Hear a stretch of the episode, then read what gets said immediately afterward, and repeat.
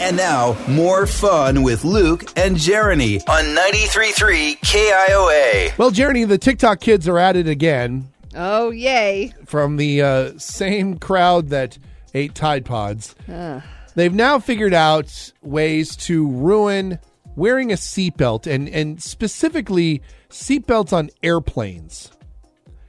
Apparently, i- i- it's all about comfort. What? First of all, airplane seatbelts are not terribly uncomfortable anyway because all they are is just that buckle across your lap. Yes. And half the time, I think people wear it so loose that they don't even feel it on them. Yeah. If you're wearing your buckle or your airplane seatbelt real tight, you're a sociopath, and I don't know what to do for you. And if you also have enough room that you can loosen that belt a little bit, I also hate you. Yeah, mm, yeah. I, Coming from someone who is a giant human being, I can't be comfortable on an airplane. not only am I tall, I'm wide. That's a problem. So one of the things that these kids are doing on the TikTok.coms is they are trying to find a more comfortable way to wear these airplane seatbelts. And so what they're doing is they're pulling their knees up into their chest. Oh, that must be nice. putting their feet on the seat. Yeah. So you have to already be s- flexible to do this. Yeah.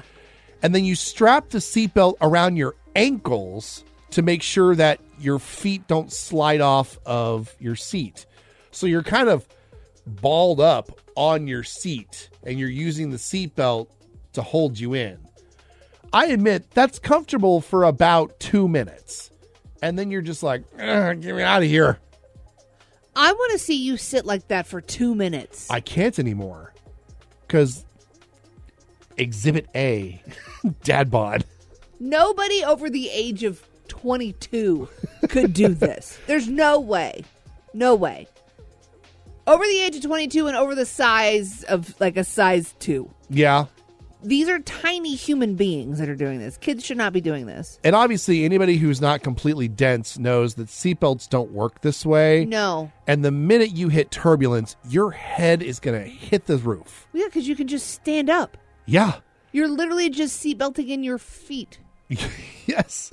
Nothing else is seatbelted in. In fact, one of these videos that I saw, a flight attendant commented on it and said that planes hit major turbulence more often than you think. yeah. And if you're tied in like this on an airplane, chances are you could actually get hurt. Yeah, you fall out of your seat, fall into the aisle. Yeah. Hit your fall head. over the seat in front of you, fall over the seat behind you. Could you imagine if you fell backwards and your feet were still in the seat? You'd be stuck like upside down. and you're reclined, and the person behind you's mad at you now. You think- I, I'm so mad already.